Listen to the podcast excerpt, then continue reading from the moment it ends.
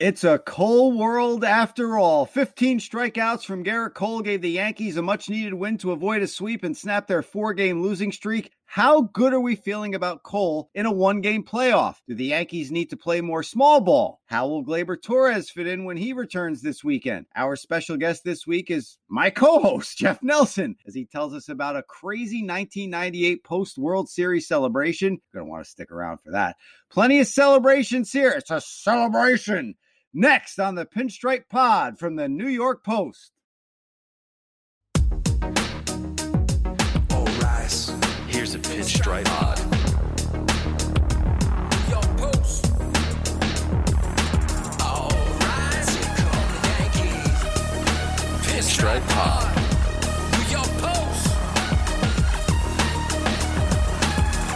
Hello and welcome back to the Pinstripe Pod, our Yankees podcast with the New York Post. It's Chris Shearn here with my co-host, four-time Yankees World Series champion Jeff Nelson. You'll hear our thumbs up Met fan producer Jake Brown as well during the show. Follow us all on Twitter at Chris Shearn, yes, at NYNelly43 and at Jake Brown Radio. Of course, we'll welcome in Jake in our second segment and we'll talk about his Mets and their meteoric rise to the top of the NL East. Hint, hint, cough, cough. joke, joke. But first, we have to talk about uh, the New York Yankees. They ended their four game losing streak, Nelly, and every fifth day, it, it's really beneficial to have a guy like Gerrit Cole on the mound who can go out there and completely stifle the opposition and whiff 15 guys and say, uh, hey, losing streak, sayonara, peace out. No, that's what, you, that's what you're supposed to do if you're an ace, right? You know, end end losing streaks and continue winning streaks. Now he was dominant, obviously. I mean, they were going to get swept by the Angels. I mean, the Angels aren't a, a, terrible team. They were close to 500. They are not going to the postseason, obviously. But you know what he did. You know, I was watching some highlights on what he did to Ohtani. Oh my goodness! I mean, his fastball was electric. You know, I watch Ohtani and I watch him swing. Obviously, him being in California and playing for the Angels, you don't get to see him too often. I mean, what he's done this season has been amazing, both on the mound and at the plate. But you know, you I can't believe how much he pulls off the ball. Every fastball. I mean, he was just Cole was just pounding the outside part of the plate and constantly pulling off the ball.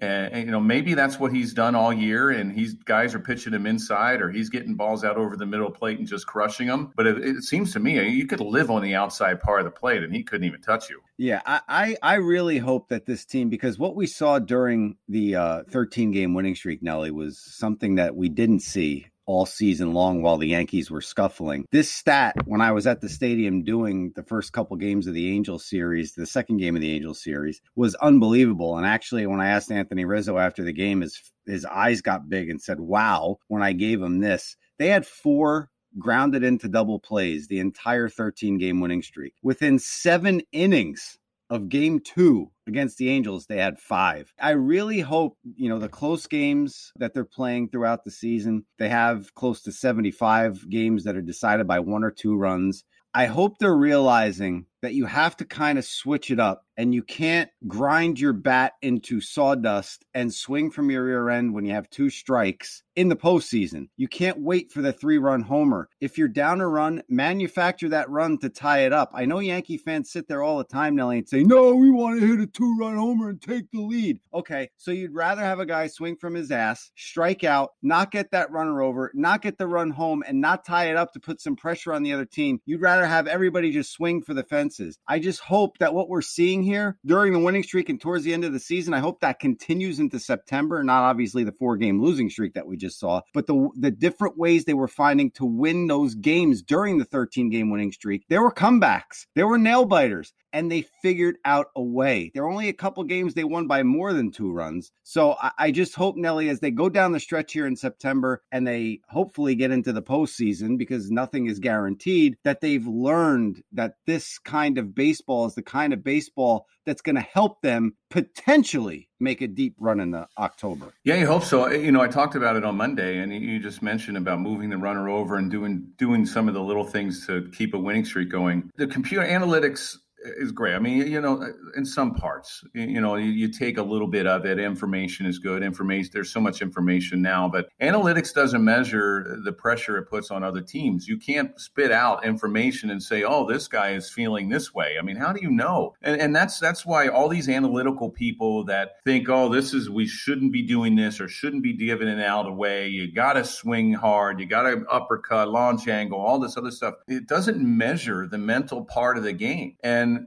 analytics do, and people that are so high on that they don't realize how much sports in general is such a mental part and plays a mental part in the game. And the pressures having a guy on first a speedster on first what's it do to the defense? What's it do for the catcher? What's it do for the pitcher? You know you gotta have a guy on second base. And i mean you think the pitcher's not feeling pressure or he comes in with second and third with less than two outs. You don't think he's thinking about oh i gotta make a perfect pitch here or all of a sudden i'm gonna give up a run? I mean everything starts going going through people's heads in certain situations, and analytics don't measure that. And when you're put constantly putting pressure on the other team mentally, eh, you can succeed a lot easier. It doesn't take, hey, I got to hit, you know, I got to swing out of my butt 0-2 all the time.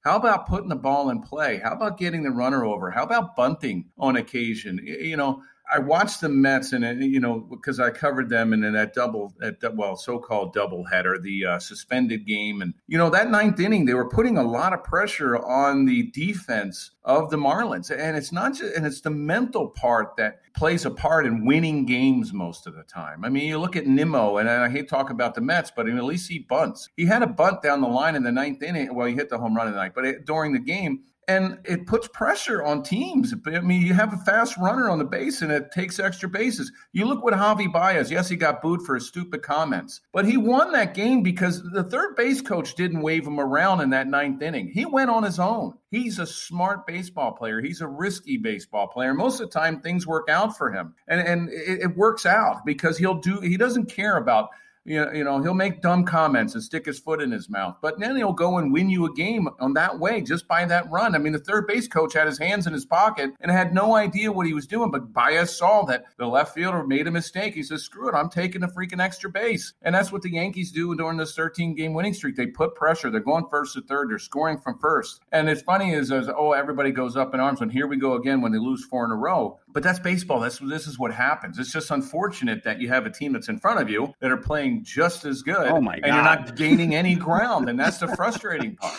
Yeah, I mean the Rays. I, I didn't want to stop you during that rip because everything you said I agree with a hundred percent. And when the Yankees played Minnesota back on the twenty first of August, they were on Fox, and John Smoltz did that game as the analyst. And Anthony Rizzo was up, and, and I just wanted to highlight the point you just made about putting pressure on the other team, Jeff. And I just couldn't agree with you, and I couldn't agree with what Smoltz said more. Anthony Rizzo was up, and he had a ground ball to the shortstop side of second base. They had him shifted, so the third baseman was there, but because of the angle he had to take to get to the ball, and maybe the ball had a little bit of a spin on it, the way he hit it off the end of the bat, he couldn't get a good grip on the baseball, and Rizzo beat it out. Now, look, Rizzo isn't a speedster by any means, but Smoltz made the point after that hit that, see, this is where I can't stand when guys say, I'd rather strike out than put the ball in play, especially when there's a runner on base because I don't want to ground into a double play. But he said, especially in the postseason, you want to put pressure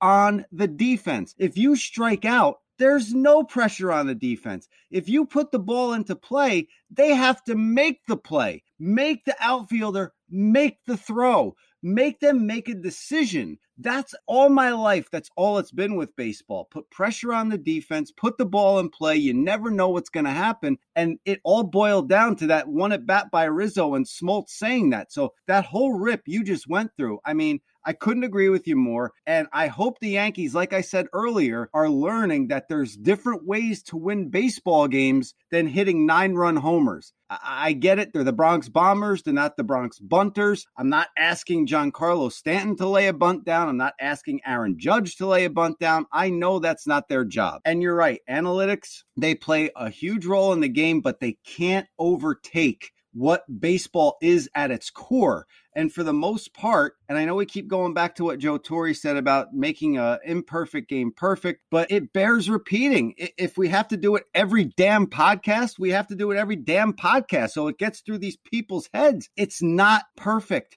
You can't make this game perfect. And like you said, Jeff, I've been saying it since analytics has been a thing. You cannot measure the mental game of an individual. That's why in baseball, the head guy in the dugout, he isn't called a coach. He's called a manager. He's got to manage 26 different personalities and you hope that they all kind of mesh and fall into into one and there's no clicks in the clubhouse or whatever he has to manage all of that. He's managing the mental aspect. If he has to sit a guy because of what the computer says he has to bring that guy into his office. Just for example luke voit i mean the guy was sitting close to 500 and he's finding himself on the bench because listen it's the right thing because rizzo is your guy at first base. You don't want to put luke voit out there. You want the defense to be solid. And that's no offense to luke but you're taking a guy who came back from from the IL, Jeff, and he hit almost 500 over like seven or eight games, and he's sitting on the bench for crying out loud. I mean, we say it all the time. It's a good problem to have, but I, am going to move on from the analytics. Because Isn't want- it amazing, oh Susan, oh how no one can lay down a bun in today's game of baseball? It's truly amazing stuff. The yes. small ball. Well, here's the thing that you're talking about the Met game Tuesday. They were also hitting the ball the other way, and that's something that we just never see. You know, Dom Smith and, and Nimmo and and Conforto's game-winning hit all went to left field, and it's like the simplest of things of hitting it against the shift we're not seeing. And I talk with Figgy about bunts all the time, how no one can lay down a bunt. Something that the only thing I did in Little League was try to bunt, and it's it seems so simple, and guys don't shock. do it. So it's it's hurting the game. Yeah, never worked. I was too fat to beat out a, a bunt single. But Nelly, we your your era saw so many great bunters and so many guys that can move guys over, and I, I wish we saw more of it. Well, I mean, for instance, you know, when I would pitch, and that's why I hated to face the guys that you could. I mean, the power hitters were easy to easier to face because they had holes and, and you could you could expose those holes on occasion. You made a mistake, they're going to make you pay. But the little guys like the Omar Vizquels, the Ecksteins, those type of players, you know, when I'm facing them, they're, they're always trying to lay down a bunt. They're always like, you know what, I'm going to lay down a bunt. I'm a, I'm six six, and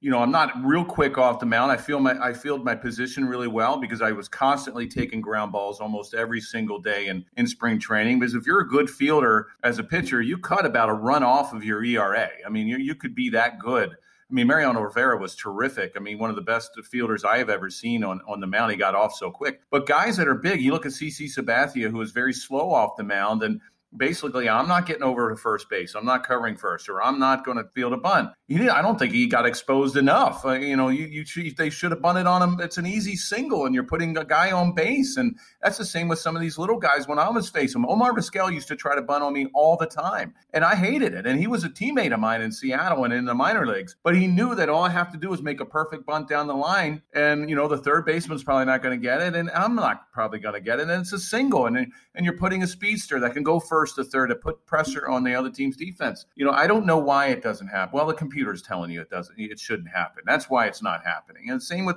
stealing a base. If you have a speedster that knows how to read the pitcher, because you're stealing off the pitcher all the time anyway. You're not stealing off the catcher. You're stealing off the pitcher. You're getting a good jump, and it's uh, you know guys just don't do it. If I if I was fast, oh, I'd be stealing all the time. I played with Vince Coleman. I watched those guys and Ricky Henderson. Played against them. I mean, what they do to your head and what they do to your mind. I don't care if you're strong minded or not, or strong willed or not you always have to be careful. You have to say, you know what, I can't lift my leg a certain. I got to change my windup. I got to do something different on the mound. You know, maybe the catcher has a terrible arm. Speaking of terrible arms, Dominic Smith, I don't know. I mean, he should go to the American League and DH because uh, he, his he's not got a he doesn't have a great arm there uh, there Jake out in the outfield.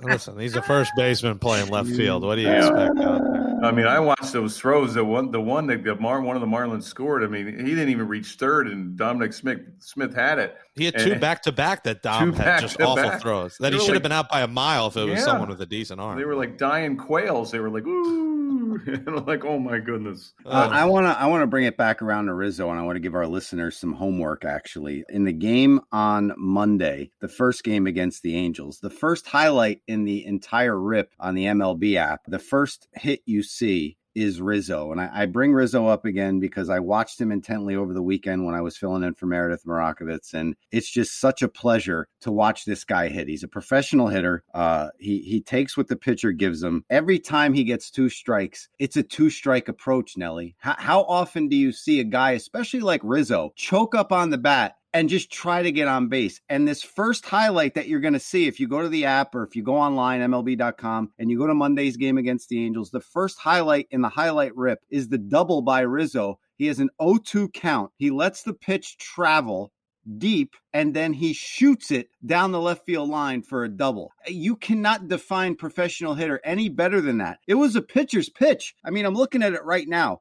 It, it had the outside corner painted Rizzo waited for it, Nelly, and he put it right down the line. I just can't say enough about this guy, and I'm glad he's in the lineup now. Oh, absolutely. I mean, he is hitting 248. So if he didn't choke up, he'd probably be hitting 200. So at least at least he does that. But no, I mean, he's giving himself up. He's not trying. He can still go deep.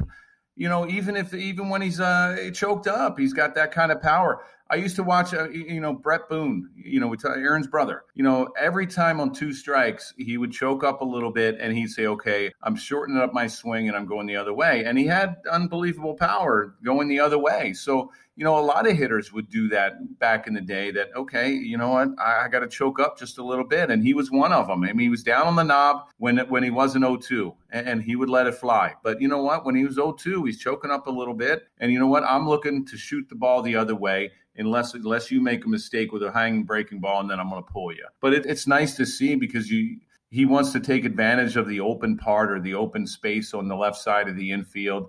You know, you know, you, you scratch your head with that. You can go on and on with all these shifts and everything, and why guys don't do things, and you know, they don't measure the the pressures that it puts on other players. I mean, and that's never talked about either. You never hear anything on any kind of broadcast of, oh, you know what, they're not stealing a base or they're not bunting, but do they realize what kind of pressure it puts on a player? Nobody ever see. I don't ever hear that. Guys, let's move on from the small ball because I'm curious because the Yankees fan base has had a complete shift when it comes to Gerrit Cole, and I think you guys too. Were you affected with the 15 strikeouts? Yes, it's the Angels, but how comfortable now are you feeling about him going into that one game playoff when it inevitably happens because the Rays are winning this division? I mean, they have a seven game lead. Yankees only play three more against them. Are you all in, super comfortable, cozy? Cole has seemed to turn this around. He's got comfortable without the spider tack. Are you excited to see him now in a one game playoff after what you saw Wednesday night? I'm never excited to see anyone in a one game playoff. Though if you think the Yankees playing close games during the regular season,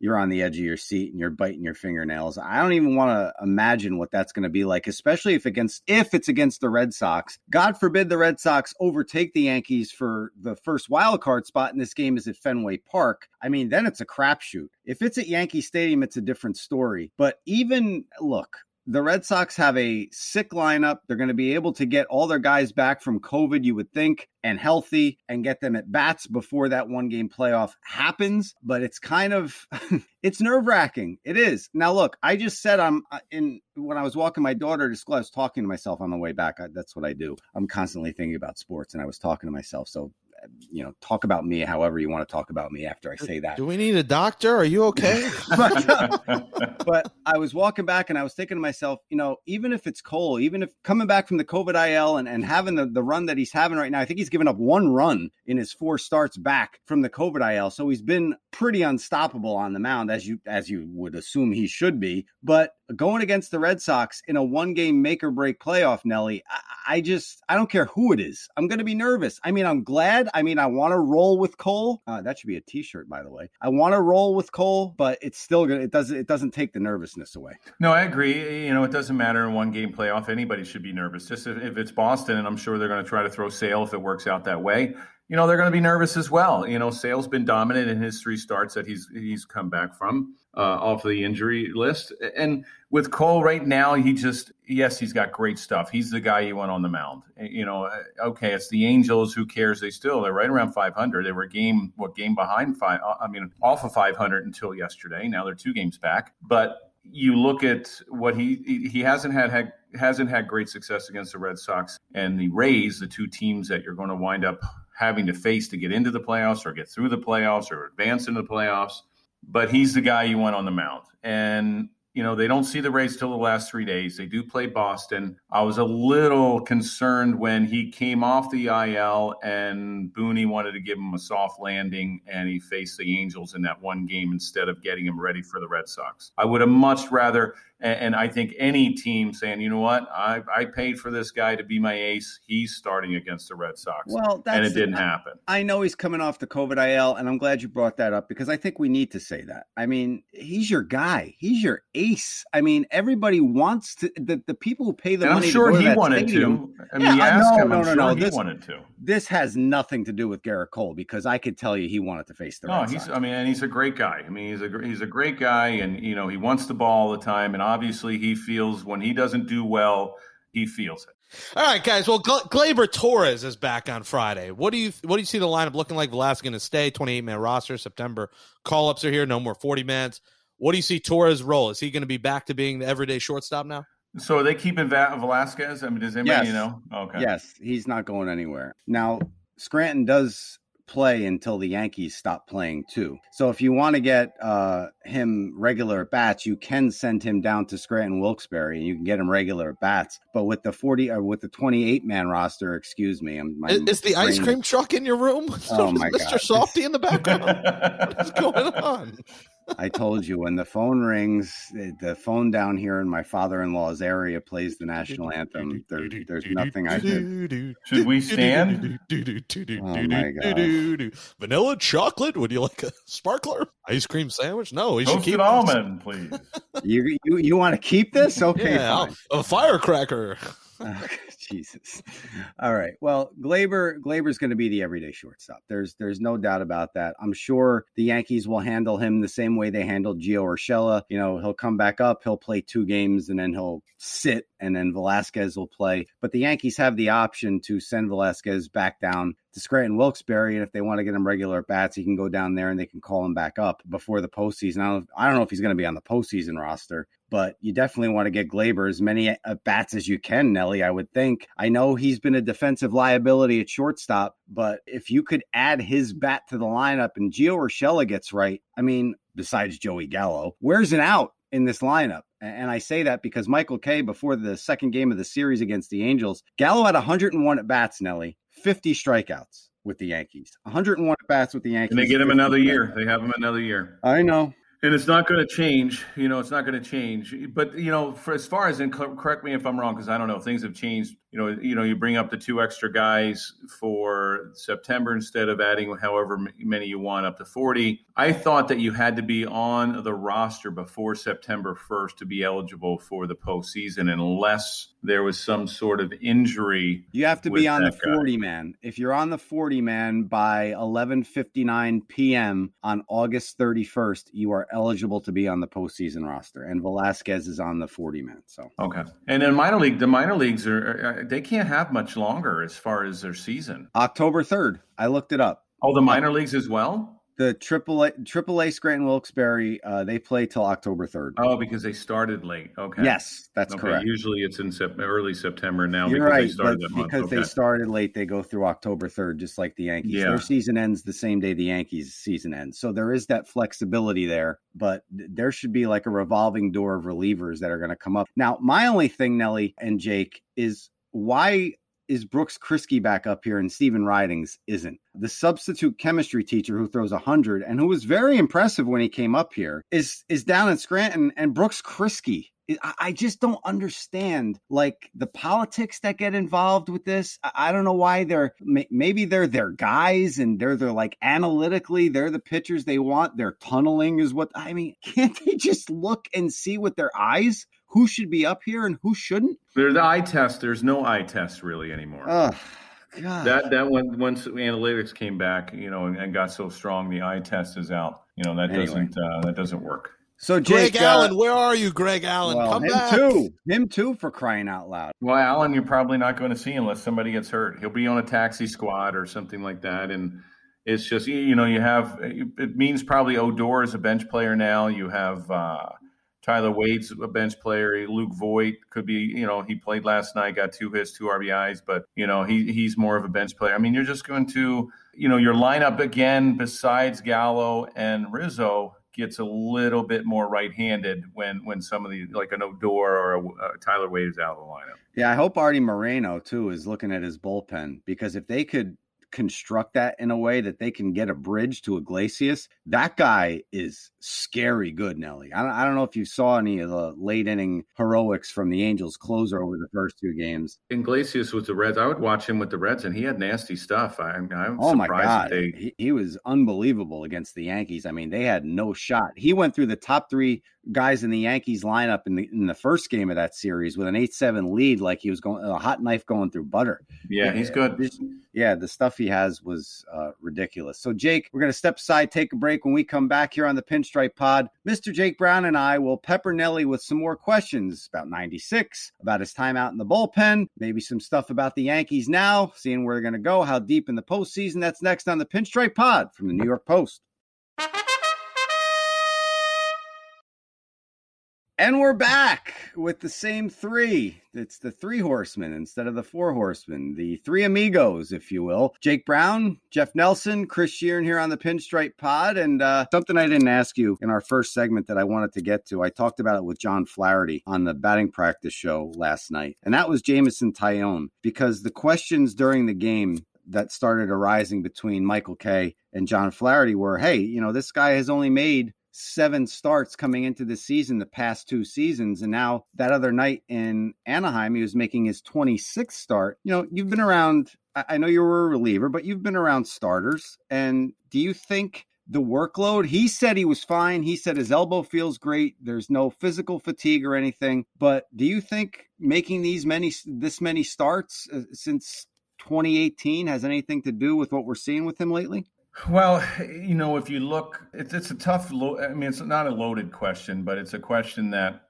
when I've watched, I, I don't, I'm not in the weight room with what guys do as far as preparing themselves for the season. I can only speak for what we did when we played, and you know, we ran our butt off. I mean, our strength coach ran our butt. He ran the starters' butts off. And the whole idea there was getting your legs strong because everything comes off of your lower body. And once your legs are strong, then your arm doesn't get tired. You know, it'll get tired from throwing and all the repetitions, but your leg saves you. You look at you look at starters that really go deep into the game and maybe now, but back then when you had a Roger Clemens or Randy Johnson, a Pedro, uh, Andy Pettitte. I mean, we had starters. I mean, these guys, their lower half, they, they were strong. I mean, even as big as David Wells was, he didn't spend a whole lot of time in the weight room, but at least he was strong enough that he was going to give you nine. That he didn't he didn't get tired. His body didn't allow him to get tired. And you know, I've watched just being around the Marlins. You know, I've watched how they work out. I, there's no running at all. I never see any pitchers run. If they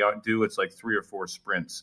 And that's another thing that's that's changed is that all these strength coaches coaches think it's it's explosion. Let's do an explosion. Well, you know, let's run let's run short distances at high at fast speeds. That's like saying baseball is a sprint. I mean, it's always it's never a sprint. It's a marathon. It, and that's exactly what pitching is. It's a marathon season, and you have to prepare yourself for the 26 to 33 to 35 starts. For me, I have to prepare myself for 65 to 75 to 80 appearances out of the bullpen. And it's not just your arm, it's your whole body, and especially your lower half. You look at Taillon and, and his lower half, he's got a big lower half. I don't know what he does as far as keeping those legs strong or what he does as far as trying to keep physically strong in order to go out there and pitch and pitch a full season. I don't get the fact that, oh, okay, you know, that he's had the 26 starts. He's not used to that. I think guys should just prepare themselves. Yes, he's not used to it in some ways because over the last couple years he hasn't pitched. And maybe it's catching up on him because you're starting to see the fastball elevate and he's not having that location and like he used to in that month of July where he had a, a fantastic month of July. You're starting to see maybe guys get a little tired and that's when you work harder. When you come down toward the end of the season it's not like oh i've worked so hard in the first three months that i can kind of dial it back it's like those last two months that august that's why they call it the dog days. You know that august is when you when you kick it in even harder. It's like okay I, yes i've been keeping myself in shape but now i gotta now i gotta grind this through. I gotta grind it. And you know i don't know what they do now. You know i'm, I'm not in that locker room or weight room as far as i know things have changed as far as philosophies have changed just as long with as philosophies with analytics has changed. That's it's a complete turnaround for what it used to be. Nelly, which manager did you least like playing for? Oh, let's see. Well, most of my career was with Lou and, and Torre, and they were outstanding. So my least one, I played for Mark Mike Hargrove in, and maybe maybe it had in Seattle in 05, and maybe it had to do with something that he was just trying to get back into baseball or doing whatever. But you, you know, he managed those great teams in Cleveland. He had great players and you would hear stories. We didn't have a great team. I just think, think didn't think he managed well. I don't think he had the personnel next to him that that was able to help him. Uh, he seemed like a more of a veteran team. He didn't know how to gather the clubhouse. We had more guys rolling dice in in, in the Bat Boys locker room five minutes before the game than we had guys caring caring about winning. So I think Mike Hargrove, I don't know if it was the worst, but maybe the most disappointing guy I've played for. And that might have been just later in his career. I may not have anything to do with with how he managed. It's just just the way I thought is there something with the rah rah managers? Now I look at Luis Rojas as quiet and and you know I like the fiery guys, but they're saying those are a thing of the past. It's now analytics managers more in tune with the numbers. Was there something about a fiery manager like Lou that pumped you guys up that could turn a losing streak into a winning streak and turn a season around? Well, with Lou, you know, I don't know. He wasn't rah rah. It was more like, uh, you know, kick you in the ass. You know, it was a you had to have thick skin and that's why i always credit him for me having success in new york. I mean he he really you can't do that nowadays because guys are too sensitive. I mean they're just way too sensitive. I, I don't think you go up to a player and and talk to him the way lou Piniella did.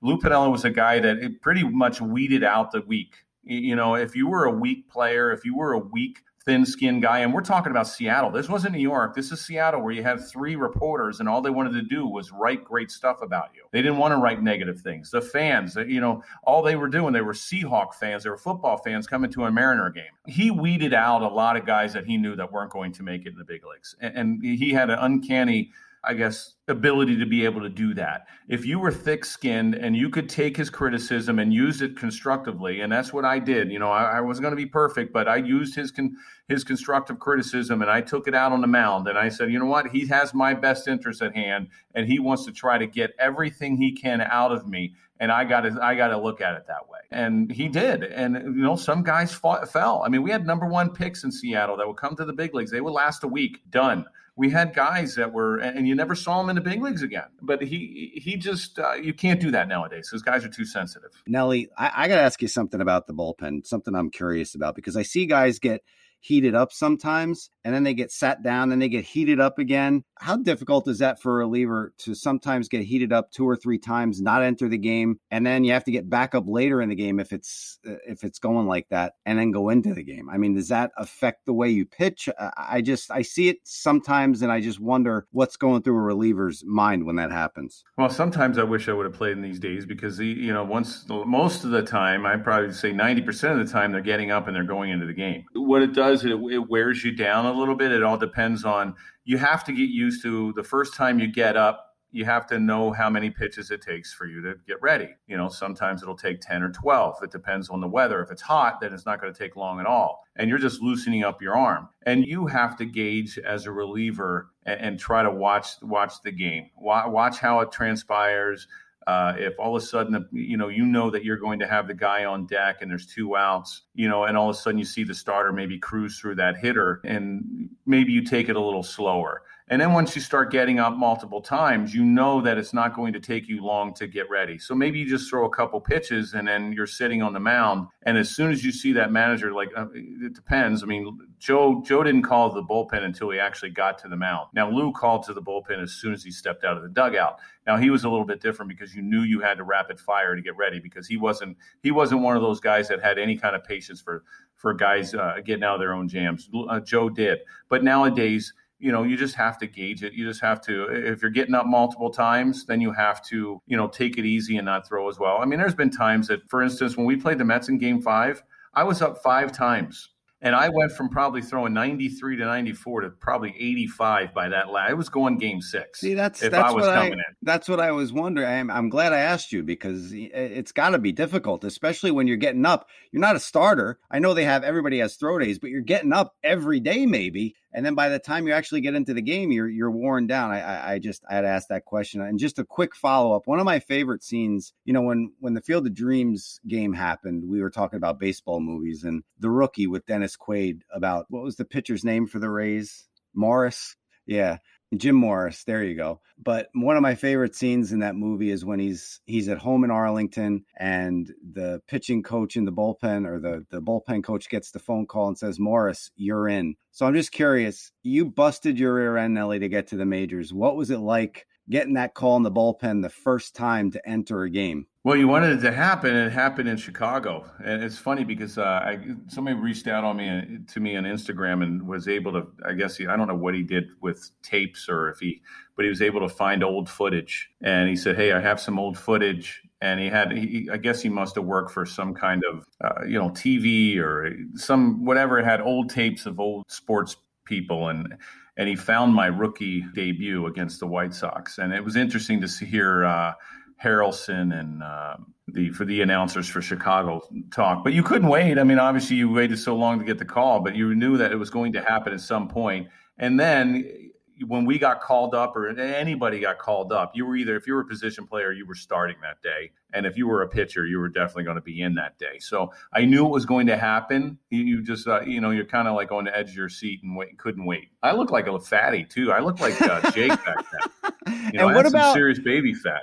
Real quick, I got to ask you this too. I, I, don't know if we talked about this on the podcast, but when you were on the BP show, we, we showed footage of you when you played left field at Fenway. Oh yeah, of all, yeah. of all places. So, what was that experience like when you were asked to do that for the Mariners, and what was it like being out there? I was a power shagger. Who do we have on? I mean, even Bernie said that I, Mo and I were the best outfielders. We were better than any of the Yankees had that had I was a guy that you know I hated to run, but I you know you had to do it. But I ran my butt off during batting practice. I used to hate when batting practice was canceled because that was my routine. I would get my outfielder's glove, I would go into left center, and I would go from left field to center field. I would climb the wall. The managers would be pissed off at me. I'd be diving for freaking balls in the outfield.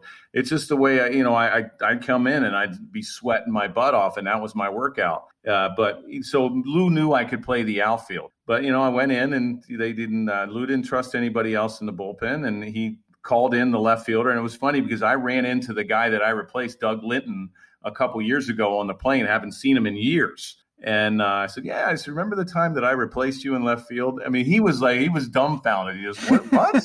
and then Griffey and Buhner were laughing their asses off because all of a sudden I'm running out and uh, I mean, usually you're shagging flies with turfs. I don't. I had spikes on, and I didn't have my outfielder's glove. I'm like, oh crap! And I got the damn green monster behind me. So it was. Uh, you know, Lou was Lou just did everything. I mean, if, he, if, there wasn't a situation that I didn't come in, I would come in in the middle of counts. I would come in the middle of innings. Uh, you know, we had position players that if they tried bunting, you talk about bunting. I mean, he was a big proponent of bunt. If you didn't bunt and it didn't look good the first the first time, he's calling timeout and he's putting somebody else in that could bunt. I mean, he just did everything. I mean, it was just you never just when you thought you saw it all with Lou, you, you I mean, he was like, wow, he did that. But that's what made him a great manager. I mean, he just did the unthinkable. All right, last one, and we'll wrap up the show here. You had four World Series. Do you remember the craziest celebration parade? After the parade, I'm sure they got wild. Do you have any funny, amazing story from one of those celebrations? You know, the after parties I can't bring up, uh, especially the one in 2000. But the um, probably the craziest one was we were in San Diego. We won it in San Diego in '98, and we had David Keith, who was an actor. He was in The Officer and a Gentleman. We had what, what's um is he a Yankee? Charlie Sheen. Yeah, he was a huge Yankee fan. Oh, I got I to know, know him. He was he's a really nice guy. And then Charlie Sheen, who's a Reds fan, he came in our locker room. So we had a, we had like three or four stars that were in our locker room out there. And I don't know if they weren't stealing anything, but they were asking for guys' jerseys. They were popping champagne with us. Oh my And- god! Oh, they were doing. I mean, with this, they they got in, and and it was funny because I I've met David Keith before, and I, maybe it was a couple years before that, and he was he was a huge Yankee fan. Always used to come to our games. Really nice guy. And um, you know, it's funny because one time we went out to play an exhibition game against the Dodgers. We played two games, and we would go out, and there was a lot. I mean, Scott Baio. Remember Scott? Scott Baio was a huge Yankee fan, Absolutely. and he's a, he's he's kind, of, he's kind of a weirdo though. little bit. A little, he had a little bit of a weirdo. He wanted to come in. I mean, I got, to, I got, I met him. We were at some bar out there, and I met him, and uh, you know, started talking to him, and we hung out for a while. And he goes, "Oh, I'm going to come to the game." He says, "You think you can get me in the locker locker room?" I'm like, "Yeah, yeah, yeah, I think." And then he started being a freaking nut case at the end of the night. And the next thing you know, we go to, we're at the exhibition game, and they said, "Oh, Scott Baio's out here." He said, "You're going to let him in the locker room." I'm like, "No way." I mean, there's no way. I mean, this guy's a freako. So Chachi, uh, Chachi gets denied. no, but you know, you get that's the that's the greatest thing about being a Yankee. I mean, you meet tons and tons of. You know, I, I'm starstruck as much as they're probably starstruck about baseball players. But you know, that's probably the weirdest one. When we in '98, we had a few stars that come: Charlie Sheen, David Keith. There's a few of them that came in and celebrated with us. Yeah, I met David Keith down in Daytona just randomly at a restaurant, and he yeah. talked to us for a half hour. He was a super nice guy. Yeah, he is a really um, good guy. One more really quick, Nelly. I know Jake said this earlier. The wild card. The guys on the team during that uh, Oakland and uh, Angels series all said we're still focused on the division. Tampa doesn't have an easy runway in September. Neither do the Yankees, but I think the division is still in play with the three games left with them. Just real quick, do you think it's still in play and do you think they have a legitimate shot to win the East?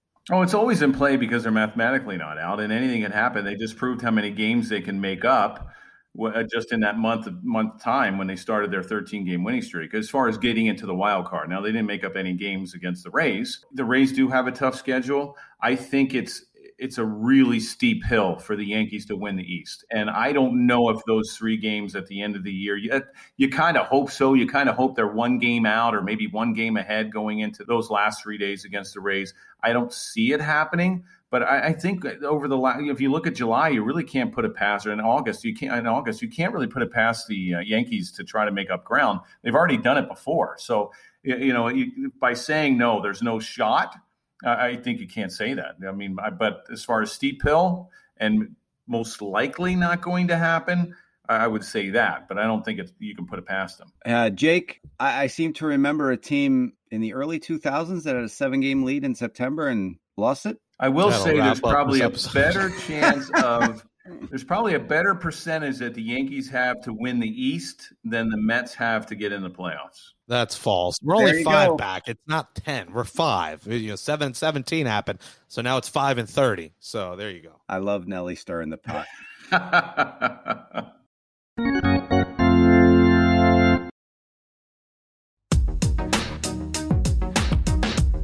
That says goodnight to episode 83, the Deivi Garcia edition of the Pinstripe Pod, our Yankees podcast from the New York Post. Thanks to Jake Brown and Brian Mungia for producing the show. Go on to Apple Podcasts right now, give us a five star rating, write in a positive review. We do appreciate it. You can also find us on Spotify or wherever else you get your podcast. For Jeff Nelson, I'm Chris Shearn. We're back on Monday following the Yankee series in the Bronx with the Orioles. Enjoy your Labor Day weekend, and thanks for listening to the Pinstripe Pod.